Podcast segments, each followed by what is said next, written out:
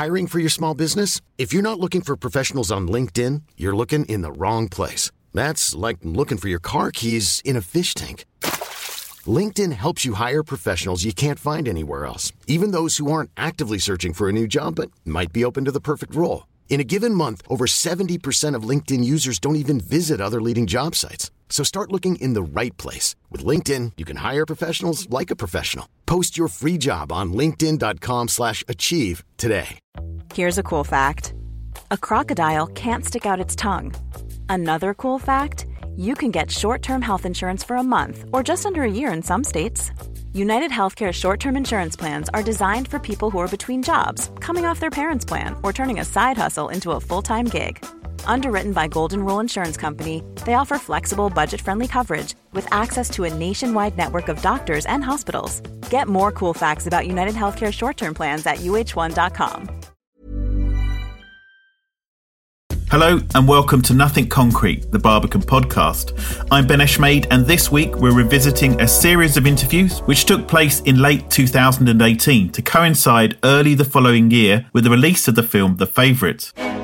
In just a moment, we speak to a trio of supporting actors in Nicholas Hoult, Joe Alwyn, and Mark Gatiss from this BAFTA and Academy Award winning film. It's just about people and enmity and rivalry, and jealousy and nastiness and fighting and sex and all the good things. To the plot of this fresh, funny, duck and rabbit infested romp.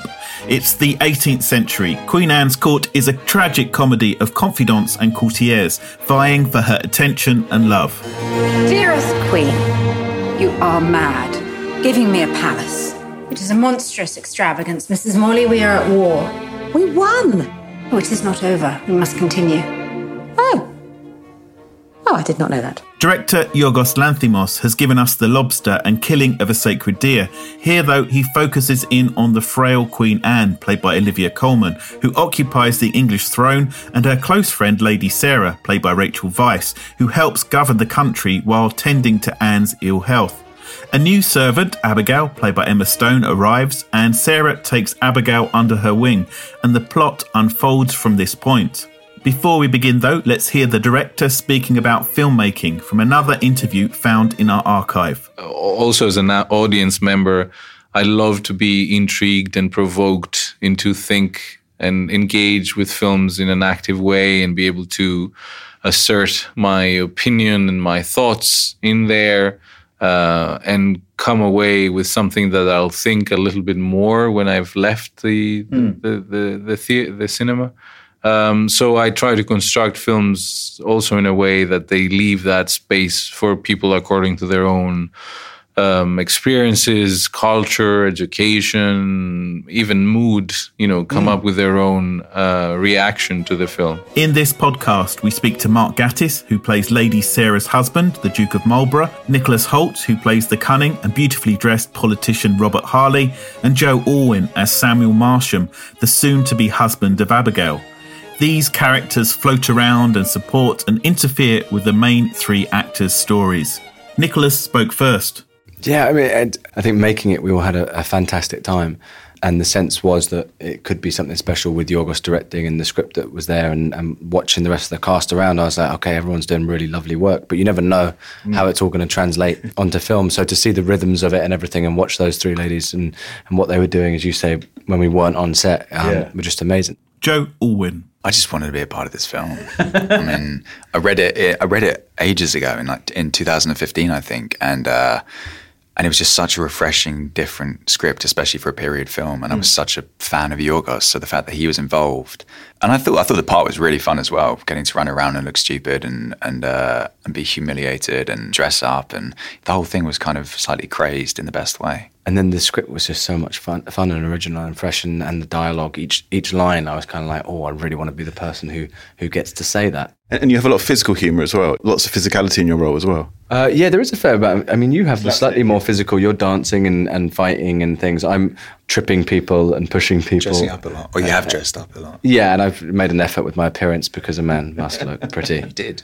He did. Thank you. Let's talk about the three female leads because you know it, the film revolves around them in different ways. I mean, you fall in love with the chambermaid. I do.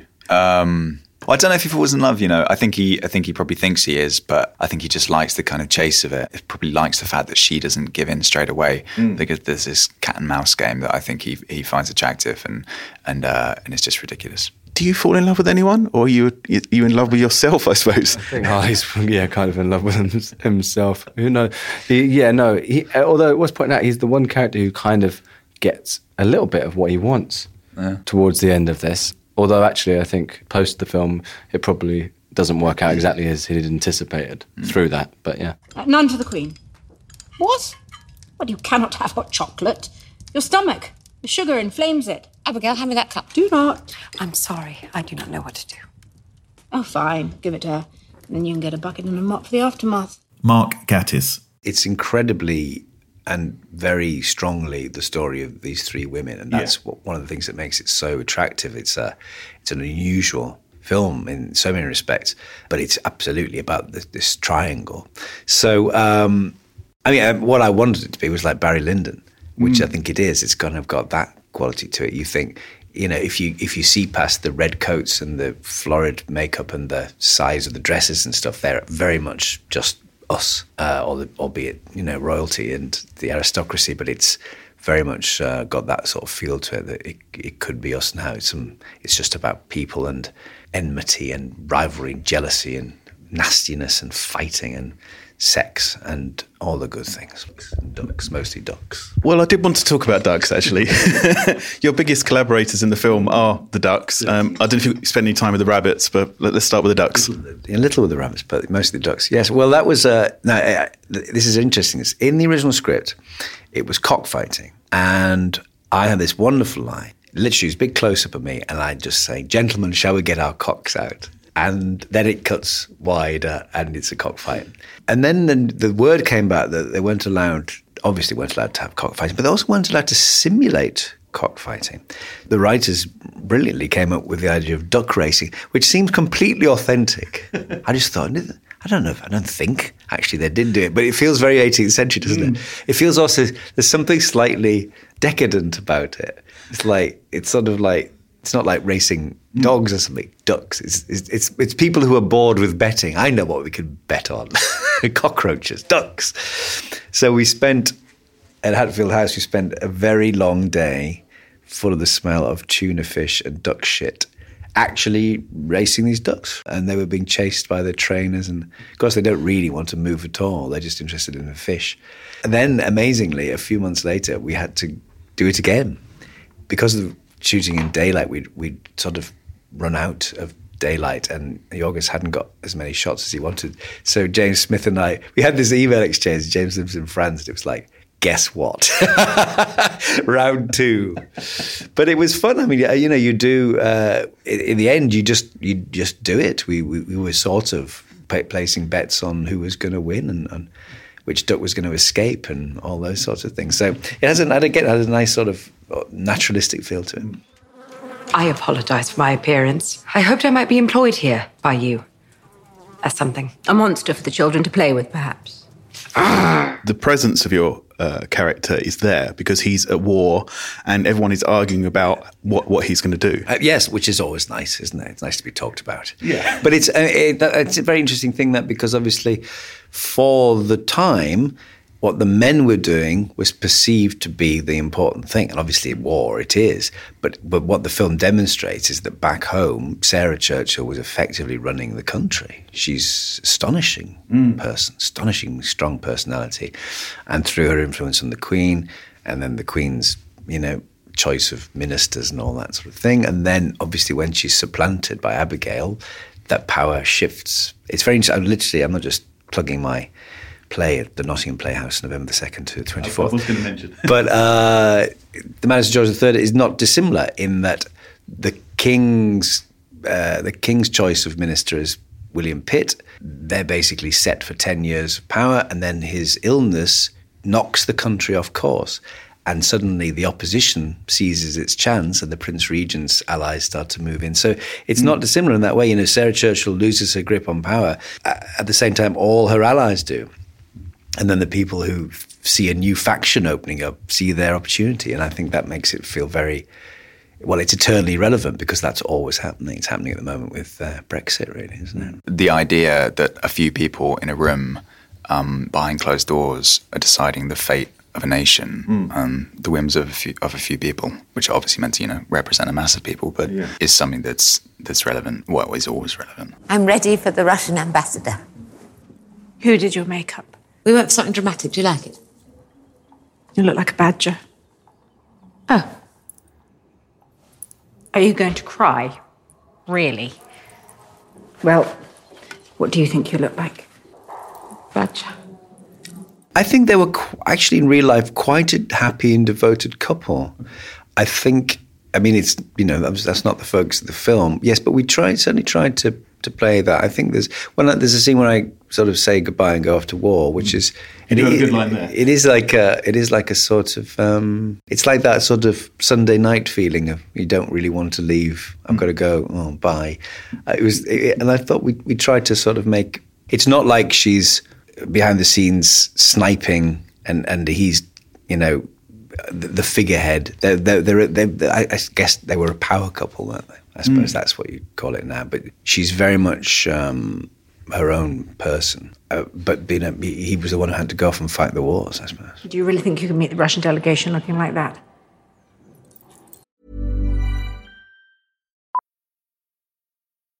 Millions of people have lost weight with personalized plans from Noom, like Evan, who can't stand salads and still lost 50 pounds. Salads, generally, for most people, are the easy button, right? For me, that wasn't an option. I never really was a salad guy. That's just not who I am. But Noom worked for me. Get your personalized plan today at Noom.com. Real Noom user compensated to provide their story. In four weeks, the typical Noom user can expect to lose one to two pounds per week. Individual results may vary. Hey, it's Paige DeSorbo from Giggly Squad. High quality fashion without the price tag. Say hello to Quince. I'm snagging high-end essentials like cozy cashmere sweaters, sleek leather jackets, fine jewelry, and so much more. With Quince being 50 to 80% less than similar brands.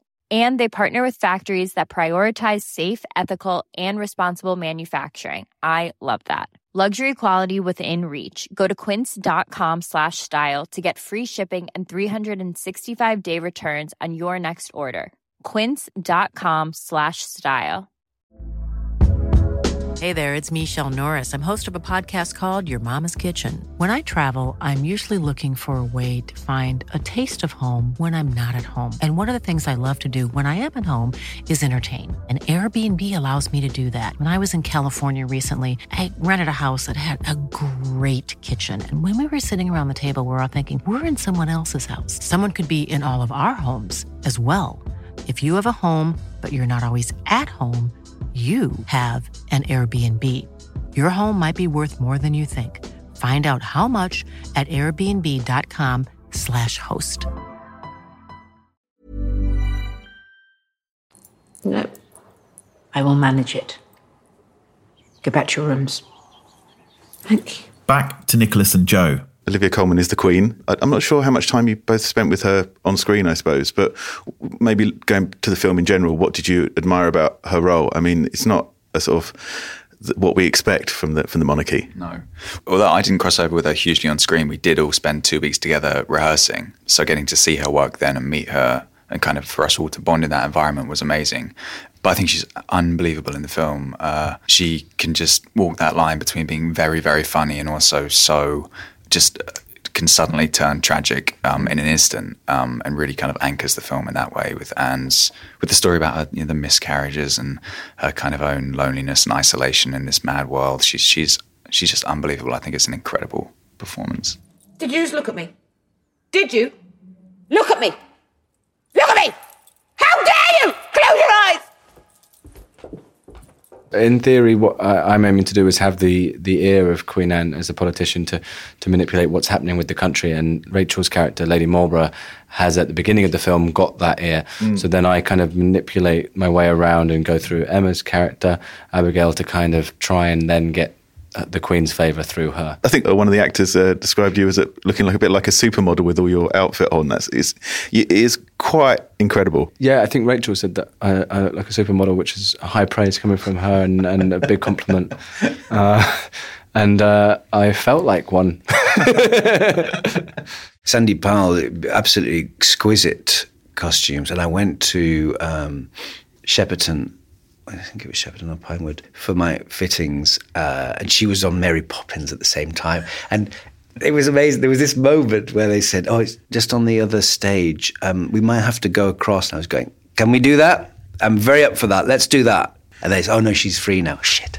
Um, yeah, it was great. I mean, just just look the workshop was exquisite and all these italian uh, italian designers and, and um, uh, work people around this exquisite stitching and all all based on massive research and paintings and go, absolutely gorgeous. Uh, and it is a, it's a process you know it does it really helps that, that once you're sort of in a big sort of laced waistcoat and big boots and a huge heavy coat, and then obviously the wigs make you Yeah. make me about nine foot tall. and Nick Hoult looks incredible uh, with his makeup on and that sort of it's sort of the draughtsman's contract. Sort of it's like Mm. almost more like a cartoon than the real thing. You know, something slightly exaggerated, a bit harpy like about him. Physical cartoon. Sort of. Yeah, like Gillray, you know, and um, so yes, it really it really is a big part of that. And then equally, it's a huge part of getting out of it because you're just so relieved to get it off your head, or just take your shoes off, you know, after a day of duck racing.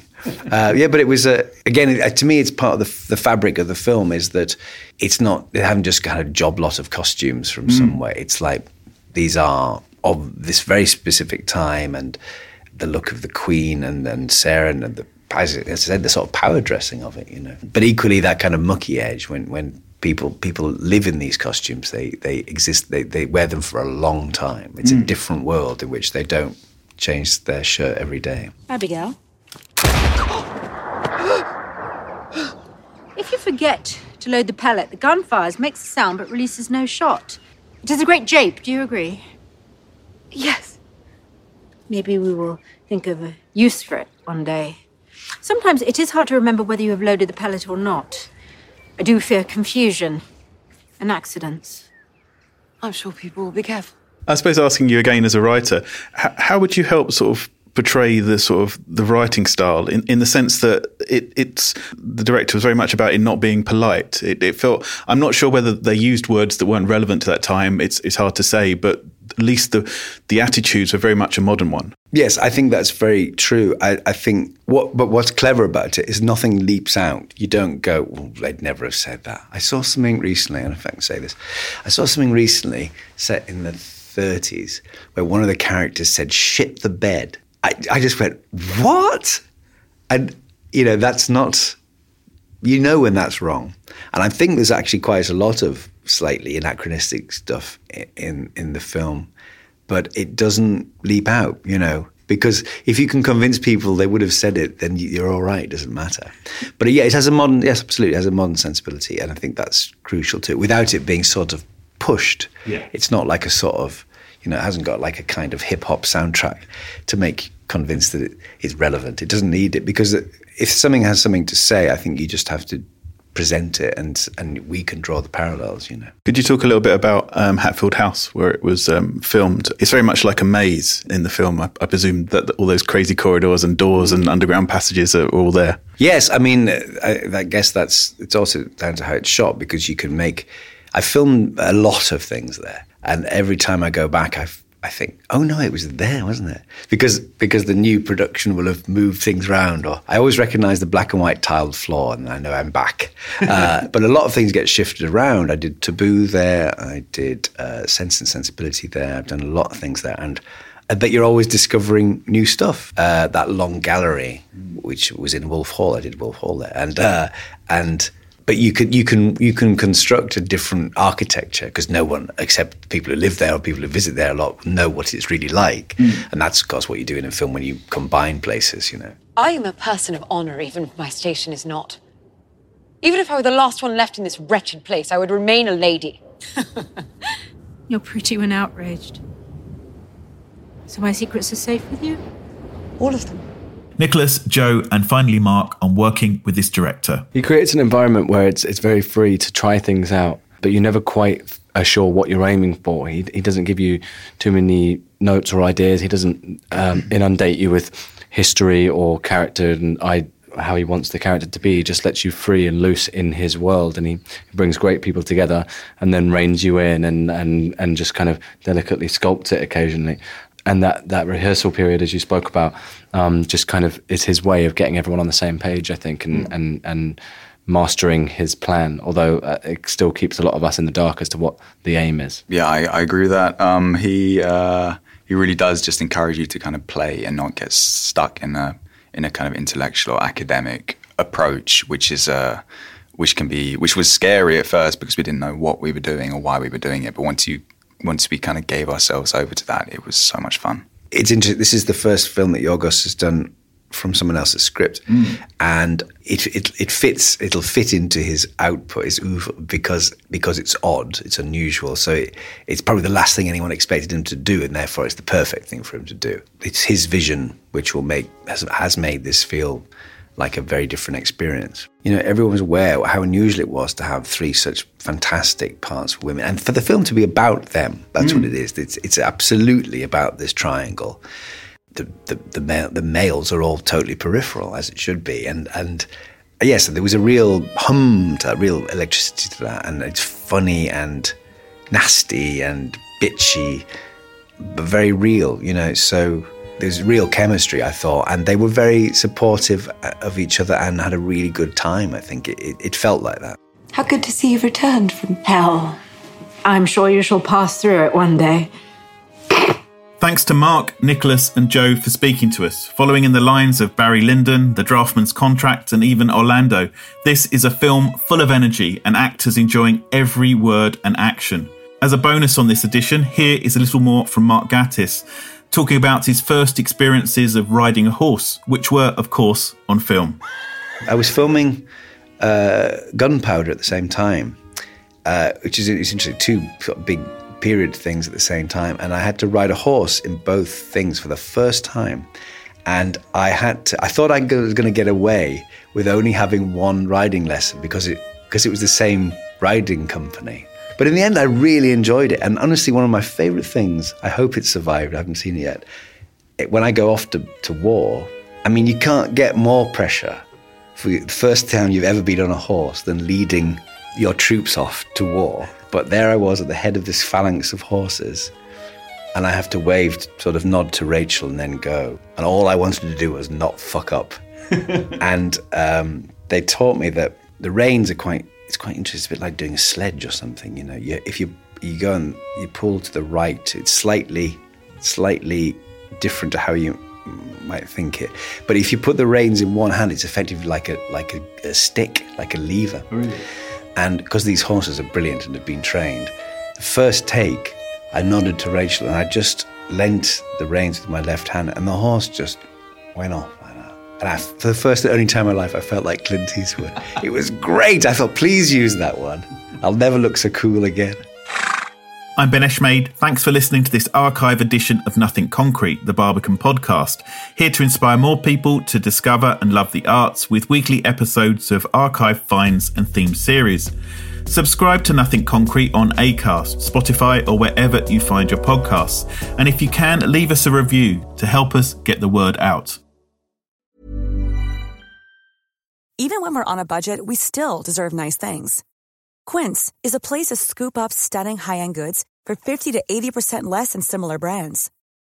They have buttery soft cashmere sweaters starting at $50, luxurious Italian leather bags, and so much more. Plus, Quince only works with factories that use safe, ethical, and responsible manufacturing. Get the high-end goods you'll love without the high price tag with Quince. Go to quince.com/style for free shipping and 365-day returns. Hold up. What was that? Boring. No flavor. That was as bad as those leftovers you ate all week. Keke Palmer here, and it's time to say hello to something fresh and guilt-free. Hello Fresh. Jazz up dinner with pecan-crusted chicken or garlic butter shrimp scampi. Now that's music to my mouth. Hello Fresh. Let's get this dinner party started. Discover all the delicious possibilities at hellofresh.com.